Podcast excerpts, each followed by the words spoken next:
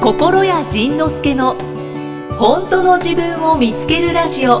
そうだで今日はそう場所が変わってラウンジからお送りしてるんですけど、はい。感想でお、やよやよさんやよやよ40歳女性の方40歳女性の方、こんにちは。えっ、とポッドキャストを最初から聞き直していますお、あのホテルのラウンジのざわざわしている感じ、ん落ち着くな好きだなと思いました それを伝えたくてメッセージを送りましたはね。いだからあの最初あのバー感を出したかったのね、カランカラン的なね、そうそうそうなんでバーす感を出したかったのね。まああの、ね想像以上に隣のおっさんが。ああは い、おっさんおっさんおっさんやったっけあの時うるさかったおばさまおばさまかおばさまでしたね、後ろの。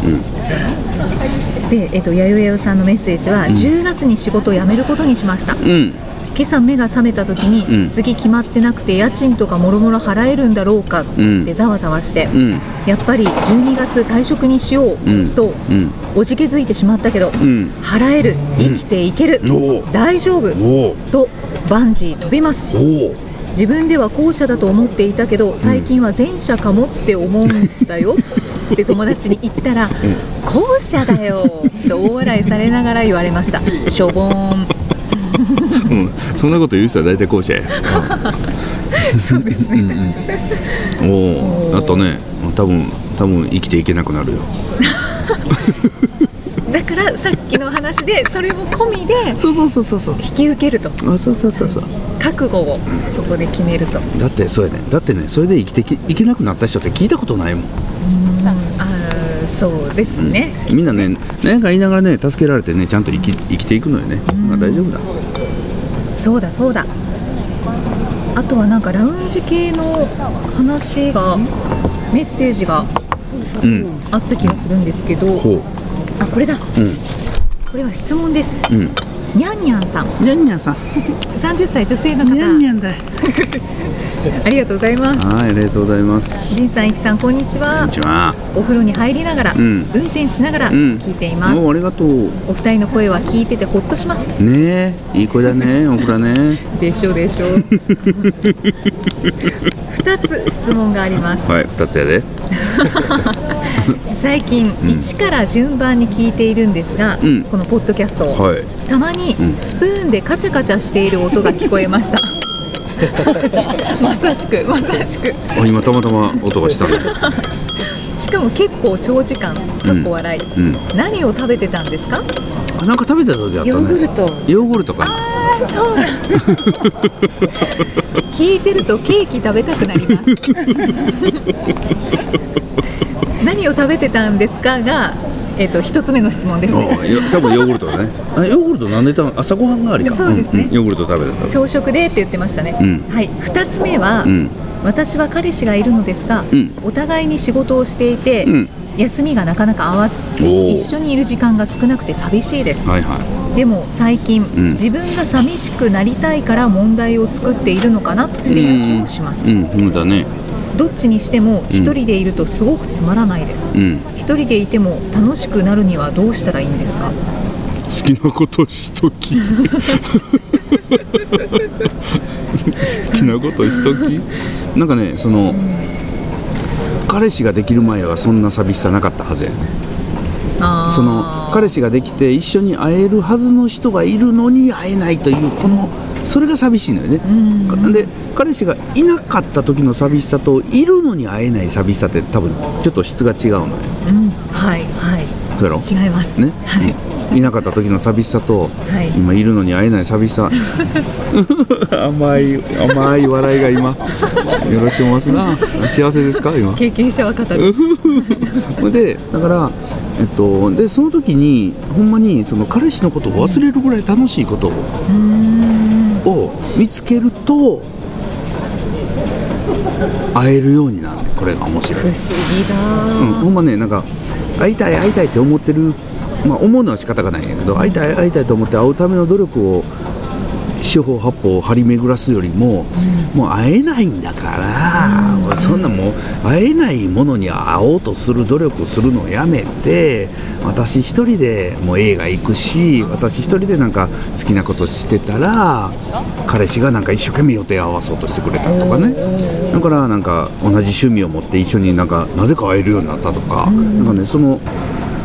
うん一人でも遊べる一人でも好きなことするだから彼氏に会うんじゃなくて女友達と遊びに行くとかなんか、ね、そういう、あのー彼氏以外遊びを遊びの楽しいやつがあるはずやねん彼氏おれへんおれへんかった時何してたんやというそうですよねそうそうそうそうそう楽しい予定立ててましたよねそうそうそうそうそれなりにね、だからそっちの気分そっちに戻る気分をね作っとくと、あの謎に会える、そのそれはねうちうちの家がそうで、えっと、僕も僕も外をよく放浪するしうちの奥さんもよく外を放浪する、で趣味が全く違うからほんまにこう会える時間が少ないのよね、でで昔はその一緒に住んでるのにそう一緒そう一緒に住んでるのはあんま合わへんっていうねででそのパートナーシップ神話というものがあるわけよはパートナーとは常に一緒にいて時には夜を徹して語り合いな家でご飯をね愛情いっぱいのご飯を食べい一緒に食べそうそうそう、なんかそういう常に一緒にいて仲良く仲良くしてるのがパートナーみたいな僕もそのそういうパートナー病にかかってたから、そんなの一生懸命目指そうとして一生懸命予定合わそうとしたりいろいろ考えてたんやけど、予せ予定を合わそうとするということはお互いが自分のやりたいことをちょっとずつ削って近寄っていくということなのね、そしたらねなんかね合わへんこれ謎に合わへんなこんだけ苦労して努力してるの全然合われへんなって思ってたのがもうそれ諦めてもう僕は僕で好きなことをする好きな人と遊びに行く一人で遊びに行くであの人はあの人で好きなことする好きな人と遊びに行く一人で行くみたいなそうやって自由にもうお互いもう好きなことしようやと、相手に合わせるんじゃなくてもう好きなことしようやって言ったらねたくさん時間が合うようになったの。へえだからね、あのー変よ。変。変だからそんな風にしてぜひ思ってみてほしいの。あのーぜひその彼氏関係なく自分が好きなことを楽しめることをねいっぱいそこに時間をかけて、そしたらねなんか知らん間に会えるようになるわ。でも会えるようになるために好きなことに時間をかけるんじゃなくて、もう会えなくてもいいやこんなやつ知らんと言って捨てて自分が好きなことをやってると結果としていっぱい時間が重なるように彼と一緒にいるって楽しいことじゃないですか、その楽しい時間とは別のうんあ楽そうそうしそういそこうとをするんであすそようねそうそうそうそうそうそうそしたら彼との楽しい時間が増えるそう謎にそうつまり誰かがいないと楽しくないというその誰かがいないと楽しくないというその外部要因に左右される楽しさっていうのは楽しさじゃないのよねつまり自分じゃない人を自分のコントロール下に一生懸命置こうとしてることであってそんなもうそもそも無理なのよねだからコントロールできるのは自分の言動だけやから、自分がどう楽しいことをしていくのかっていうことにこっちにいっぱい時間をかけた方が絶対に良いうんうんうんそうだそうだどうだありがとうございますバリはどうなの はいそうなんです私もそろそろバリに行かねばって思ってましたありがとうございますバリの話聞きたいですもうこれ何週目なんだろうえーっと収録して1時間経ってるので、うんもう3週目ぐらい入る多分そうですね。のバリ行ったんじゃったっけとバリの話、 6月末やねバリ行ったね6月末ですね。なんかもう半分忘れかけてるけど三週目とか九月入ってますか。えっと、8月に8月末ですね。はい、あもう8月31日かもしれ ない今日は。う夏休みもう夏休み終わってよよいいじゃないですか。夏過ぎて秋にバリに行きたいという人もいるかもしれまなあい。そうだねそうだねそうだね夏行くと忙しいからねあそうですね。バリは何やったうんあのブログを私たくさんん読んでましたが、ん神様に会いに行ったんですよねおお神様に呼ばれていったね呼ばれてまあ呼ばれていたけど僕は会って会った会った記憶はないんだけれど 呼ばれていまずきっかけは何だったんですかその神様に会いに行くようになったきっかえっと僕の友達でそのお財布のベッドお財布お財布を大事にしようと思ったら家帰ってきて休ませてあげるベッドがいるなということで、いお財布のベッドというものを作ってる江島直子さんという人がいてでその人がなんでそのお財布のベッドを作るようになったかというと、けはい、まあ、そもそもねちょっと、あのーそういう霊感っていうか霊能力的なものがちっちゃい頃からある人でいろんなものが見えたりする人なんですけそどうなんですねまあそれはねその彼女のブログに江島直子の霊能者の事件簿っていうのがあってそうねもう不思議な事件がいっぱい書いてあんのよ、なんかね面白いのがいっぱい書いてあんのよまあまあまあそれは置いといて、はいはいその人がある日突然竜が話しかけてくるようになったらしいのねえ竜えでやっぱ竜っているんですね竜っているらしいね、で竜が話しかけてくるようになってその竜がそういうお財布のベッドを作れと言い始めたらしいそれでお財布ベッドができたんですそうそうそうそうでそのお財布ベッドができたら誰々さんのとこに持っていけとか誰々さんのとこに持っていけということでその中の一人に僕も入ってたわけよねでそんな感じでそのその龍が龍がこんなこと言ってるって面白いの大好きやから自分が見えへんから龍が見えたり聞こえたりしないから大好き逆に大好きなのねだからそうえどんなこと言ってんのってこうよく聞いてたんですけど、はいそしたら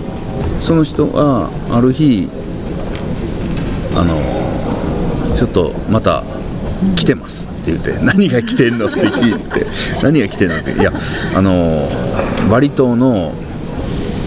グヌンカウイっていう遺跡があるのね世界遺産なんですけどグヌンカウイっていう遺跡スカルノ大統領もいあの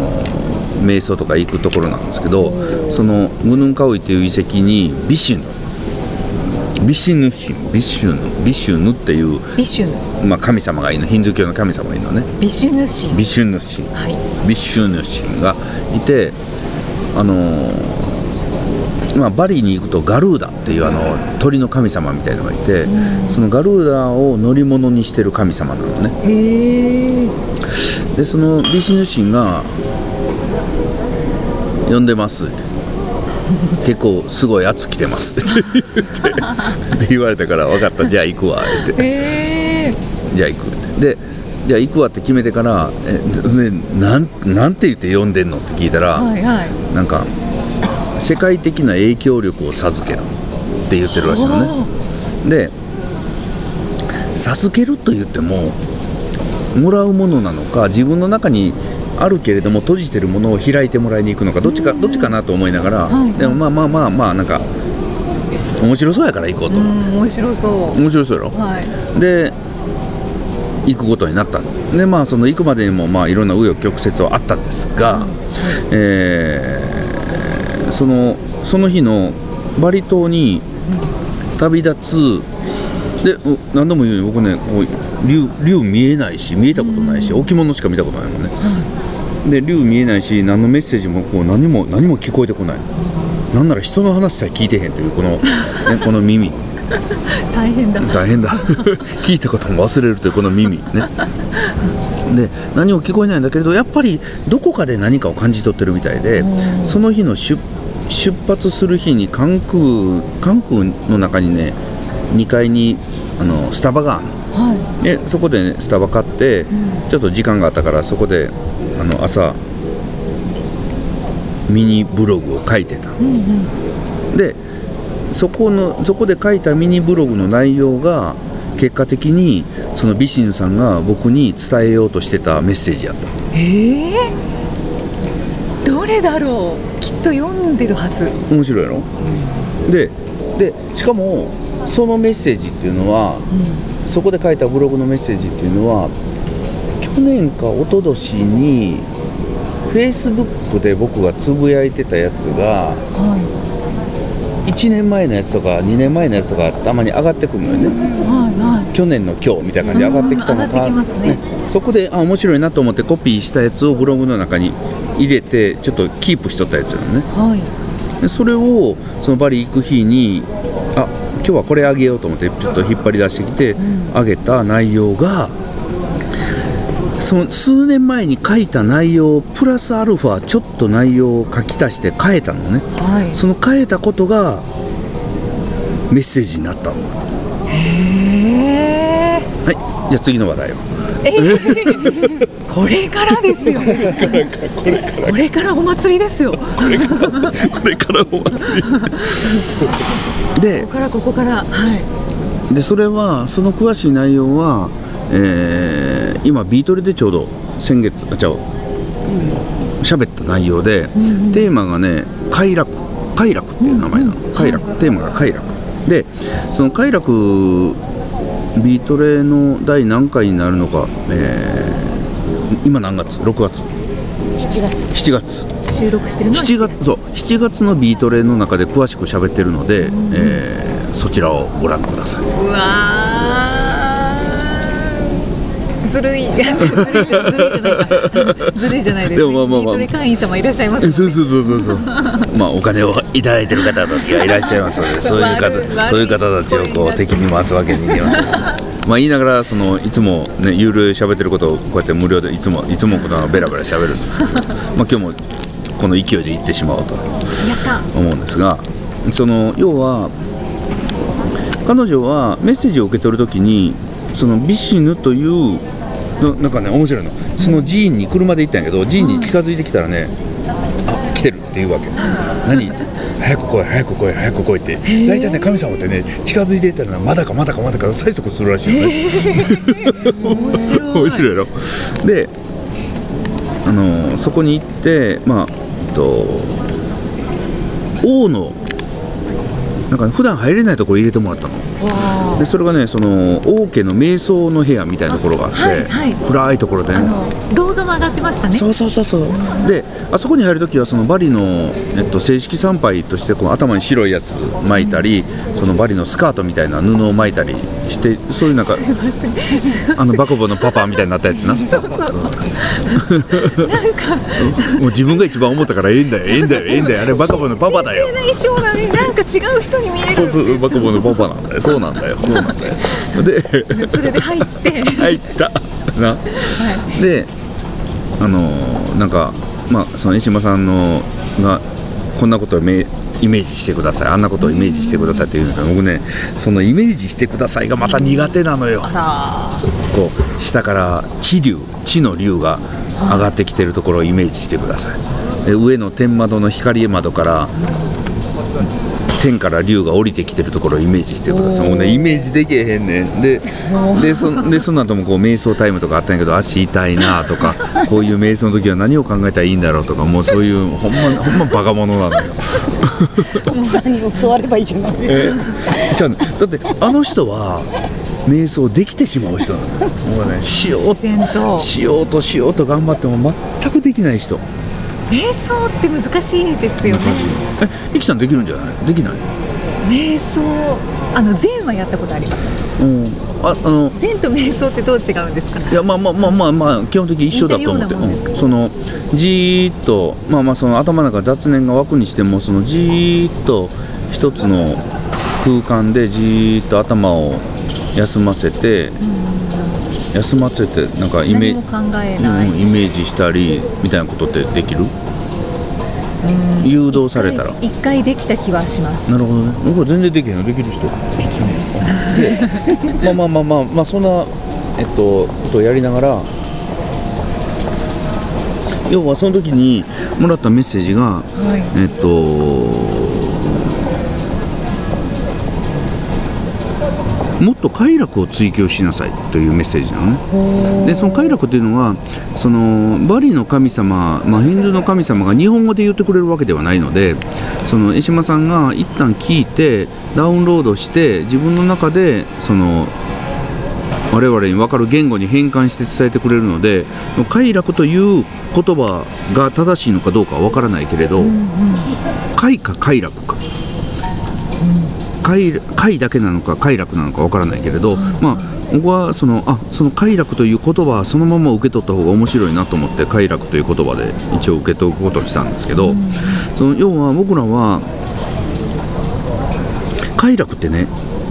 快って心地よいやんか。そうですねね、で楽って楽しいやんか、はい心地よくて楽しいのよすごいいいことやんか、だけどその日本語的には日本文化的には快楽にふけるのはいけないこと、快楽ばかり追求してはいけないで快楽に溺れる、なんかそういうあのネガティブなワードしか使わないのよね快楽っていうのはねそうですねで確かにでまあ、あの辞書をひら調べてもその快楽というのはその官能的な性的なものであるとかそういうそういうものをついだからそんなにダメ人間の象徴みたいな感じで言われてしまうんだけどけれどけれどその、ね、人間ってね快楽のためなら何でも乗り越えるのよ。例えば麻薬打ちたい人だから異性と遊びたい人どんなに急ぎたくてもえどんなに時間なくて忙しい忙しい言ってる人でも女と会うには男と会うには時間ピシュッ とこう段取りしますねそうそうそうそうでそのために北海道にもアメリカでもどこでも行くやんかそのぐらいその快楽っていうものはその人を動かすものすごいパワーを持ってるわけよでものすごいパワーを持ってるということはそれを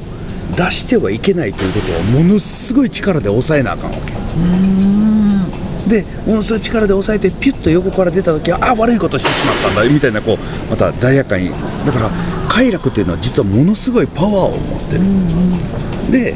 でカーリャクっていうのは悪いことだと言われてるからそのパワーを抑えて抑えて抑えてしてるけれどこれそんなものすごいパワーなら使えばええんじゃんもうもう悪いことっていうのもうやめようとでまずその快楽を追求しようそして僕に対してのメッセージは君はまだまだ伸びると、でまだ3分の1ぐらいだみたいなメッセージが最初来てたんやけど後でねそれがまた日が経つにつれてだんだんメッセージが変わってきたらしくてあなたはまだ快楽を3分の1しか味わってないだからねまだ3分の2は抑えてるらしいえーだホラーさんでもまだ抑えてるそうそうそうそうこれでもまだ抑えてるらしいよだからそういうところをもっと追求していっていいよとで追求していこうと思ったら多分いろんなタブーを乗り越えなあかんだろうしだからあのやっぱりね自分が快楽を追求することで人からの評判が悪くなったり人を傷つけたり悲しませたりきっとするだろうとでも快楽を追求しなくてももう人が いろんなこと言われたりもう人を傷つけたりもうすでにしてるわけで、じゃあそれがちょっと増えるぐらいじゃないのかとわからんけどねわからんけれどじゃあもうもうか覚悟みたいなのはもう土台はできてるとそうそうそうそうちだかょらっと増えるうん、だからそれをお前は誰かに遠慮して自分を生きるのをやめるのかもう遠慮するのをやめて自分を生きるのかどっちなんだみたいなことを聞かれた気分なんだよね。でその快楽というのはそのその中のもう一つのメッセージが7つの感覚をみんなと共有しなさい。7つの感覚というのは結局ねその味の感覚だからこの触れる感覚この押すとか圧圧の感覚、圧はいそれから耳聞こえる感覚それから目で見る感覚なんかそういういわゆる五感六感七感みたいなそういう感覚だからねこれね人それぞれその快楽のモードが違うわけよつまり人に触られるのが好きな人と触られるのが嫌いな人もおるし、だからマッサージが好きな人、ね、マッサージってのは圧なわけよ、だからお風呂もあれ実は圧なのよね油圧を感じるからお風呂につかない気持ち、だから綺麗な人見るイケメン見る綺麗な風景見る絵を見る写真を見るっていうこの目が気持ちいいわけよ、目の保養、はいだから心地いい音楽を聴く、美味しいものを食べる、こういうこういうであとうん快楽の種類にはまたさらに変なやつが痛いのが好きっていう快楽もあるわ けよ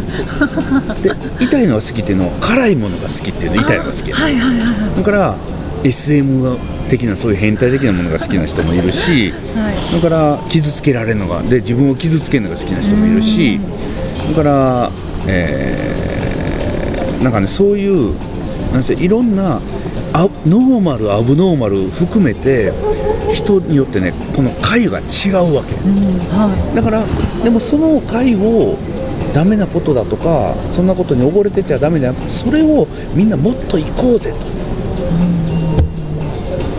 いううんもっと追求していいんじゃないかっていう、い、それは、えっと、心屋さんへのメッセージそうそうそうそうそうで僕へのメッセージということは僕がそれを体験して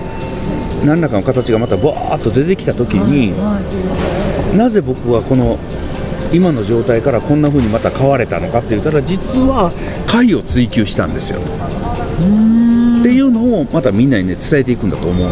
そしたらみんながこうギュッとちっちゃくなって快快楽を感じないようにギュッとなってるやつをちょっとずつ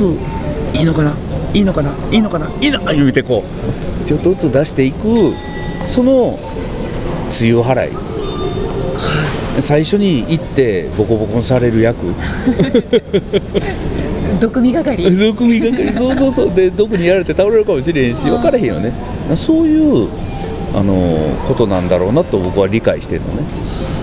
でそれは伝えようとしたそのビシヌさんの本意を僕はその通りつかめてるかどうか知らないけれど、これってねおそれを受け取った人の結局は解釈だと思うのねで僕はそう解釈したからでその快楽を追求するっていうことはもう一つの言い方をすると自分にとって不快なものをどんどん排除していくっていうことだね、だからそのまあこのポッドキャストを収録するにあたってもその収録場所で、こんこういうところは嫌だあれは嫌だでここはこれはいいけどこのここはいいけどこのポイントだけは嫌だとか、なんかそうやってねもう実は結構こうちょこちょこちょこちょこあのお願いして外していってもらってるのよね、でこれを、ね、例えばあのスタジオ行ってもブースは嫌だからソファーでとかそうですねそうですねああやってねほんまに僕のわがままでこうねあれをね多分ねもっと追求していいくからこれからどんどんわがままになりますのでよろしくお願いします皆さんじゃあ私も はいわがままを一つおお何今日のこの席はちょっと苦手ですそうやんな。なんかまた探そうね。探そうね。あのホテルの部屋は大丈夫やった。ホテルの部屋はすごいあ、違う違う。あ、オッケーオッケー。だからなんかそういう方向にもしかしたらね持っていくかもね。なかなか取れ へん。苦手やね。ごめんなさいね連絡事項でした、いやでもね、で業も務で連絡もでもね、そういうことそういうこと。そういうのそういうのってね実はものすごい大事だから、そこをねあのでそこをでそこってね。我慢しようと思ったら我慢してしまえる程度やんか。はいはいそうですねね、で我慢しようと思ったら我慢してるしまえる程度だから我慢してしまうのそういうのいっぱいありますいっぱいあるね、はいそれをねそれを我慢しない勇気やねなんかこのね頑張る我慢私がやるこのこれがねちょっと私のちょっと我慢ちょっと頑張りちょっと一人でやるこのこれでね実はどんどんどんどん何かがねムーンが薄いムーンがね溜まっていってんのよああそっかそっかでなんかもうこの仕事嫌ですってこうなんの最終的にはね、ででその嫌になったその理由をずーっと辿っていったらあのラウンジが嫌だったっていうところにこう辿り着いたりするんだよ実はあれがそうですねたったこれだけのことでうんそうそうそう全てが嫌になっちゃったんだっていうだから家事が嫌だ子育てが嫌だだから会社の仕事が嫌だっていうのも実はそのちょっと我慢してしまえる嫌で言うほどでもないしこんな言うたら迷惑だしこんな言うほどでもないちょっと私が我慢しとけばまあことは進むしああっていうそのムーンの積み重ねが、はいもうやめますにこう変わるのね、いやもうやってられません子育てなんてやってられませんお料理なんかやってられませんそうですよねムーンですよねムーンやね薄いムーン薄いムーン快は楽ってあれですか、武道館とかやっぱ快楽ですか快楽だねあれ快楽だったねそうですよねあんな快楽ないよねそうなんだあれ最上級じゃないですか、だからねそう僕の一部の会はね今はそういうねホールが階なのよ階段上のホールがあれあれだから僕大体あの主催者さんが言ってくれる時間によっぽど早く入り って入ってもうホールを常に見見たいのよねあれ好きでまあそうそうやってメッセージいろいろもらってでさあ今日は帰ろうかという日になんか火山が噴火したのあそうそうそうアブ見さんまっしていたう見ねましそたうで火山噴火して前もねそれで閉鎖になったらしいから空港とか大丈夫かなとか言いながらまあとりあえずビーチでご飯食べてで空港に行ったら普通に飛んでたのあよかった言って飛行機乗って飛んで、で韓国に着いたのそしたらそのバリで案内してくれた人がメッセージが入ってて皆さんが飛び立った2時間後に空港が閉鎖になりましたでやったーややったちゃうわ何なんだろうなんねかそういうの多くないですか、多くないあれいや俺いや知らん知らんいやほんで何かが起きるラッキーやね、ところがそういうね閉鎖になるっていうのがまた美味しいなと思ってビートで来れな いそうそうビートルこれ ないゆみさんやっといてみたい なまあまあまあまあ、まあ、そんな感じそんな感じそれがバリ島やったうんありがとうございますそれをビートレでお話しさそうれたそんうですねそうそうそうそうそうそのようなそのようなことをよかった貴重な話が聞け たそれはブログに書いてないですもんねまあそうだね書いてないね、あのその現時点で東京のビートルでは喋ったけど京都のビートルでまだ喋ってないからあだからまだキープしてるねあそっかそっかそういうことですねでもこれが流れるのは8月末やから、はいはいじゃあ皆さん読まれてると思います、えーこれを今聞いた人はビートルで DVD の、えーテーマ「快楽」というやつを買うように、そうだバックナンバー買うようにね買う ようにそしたらき今喋ったことが入ってます ダメじゃんかもうやめてなんかもうタイムラグがあるんでどう難しいよねどうしたらいいかわかんないですまあまあまあこういうポッドキャストですはい、このこのポッドキャストの仕事は平和だわ。本当言いたいことにイエスやりたいことにイエスやっちゃったことにイエスできなかったけどイエス怒られそうでもイエスバカにされてもイエスそれでもやるんだイエスそれが私のやりたいこと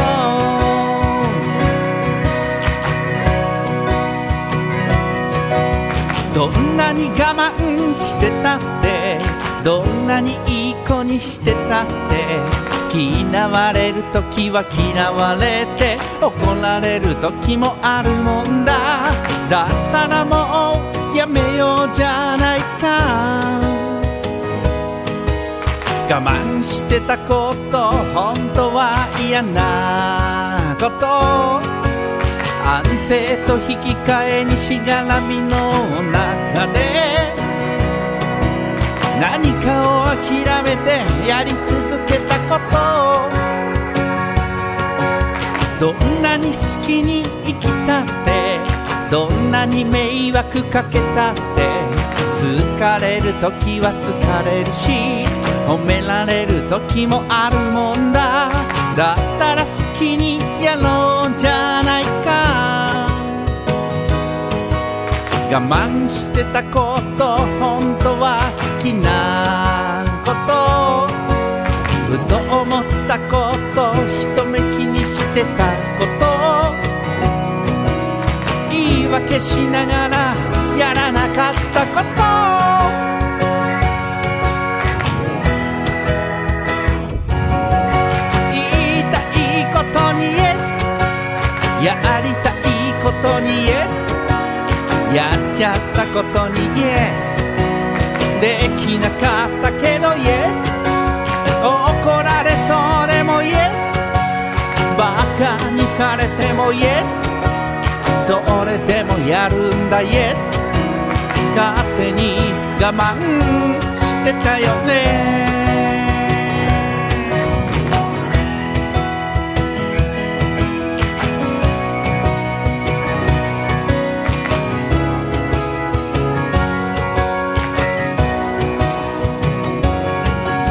常識外れでイエス理解されなくてイエス一人ぼっちでもイエス自分の味方だイエスうまくいかなくてイエス怖いまんまでイエス無茶ぶりされてもイエス勝手に諦めていったよね言いたいことにイエスやりたいことにイエスやっちゃったことにイエスできなかったけどイエス怒られそうでもイエスバカにされてもイエスそれでもやるんだイエスそれが私のやりたいことイエス Yes, yes.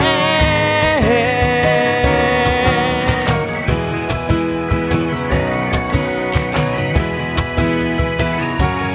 イエスイエスイエスイエスイエス次回はどんな気づきのお話が出てくるのか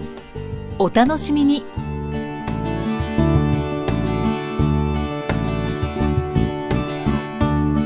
この番組は提供心谷仁之助プロデュースキクタスナレーション生きみえでお送りしました。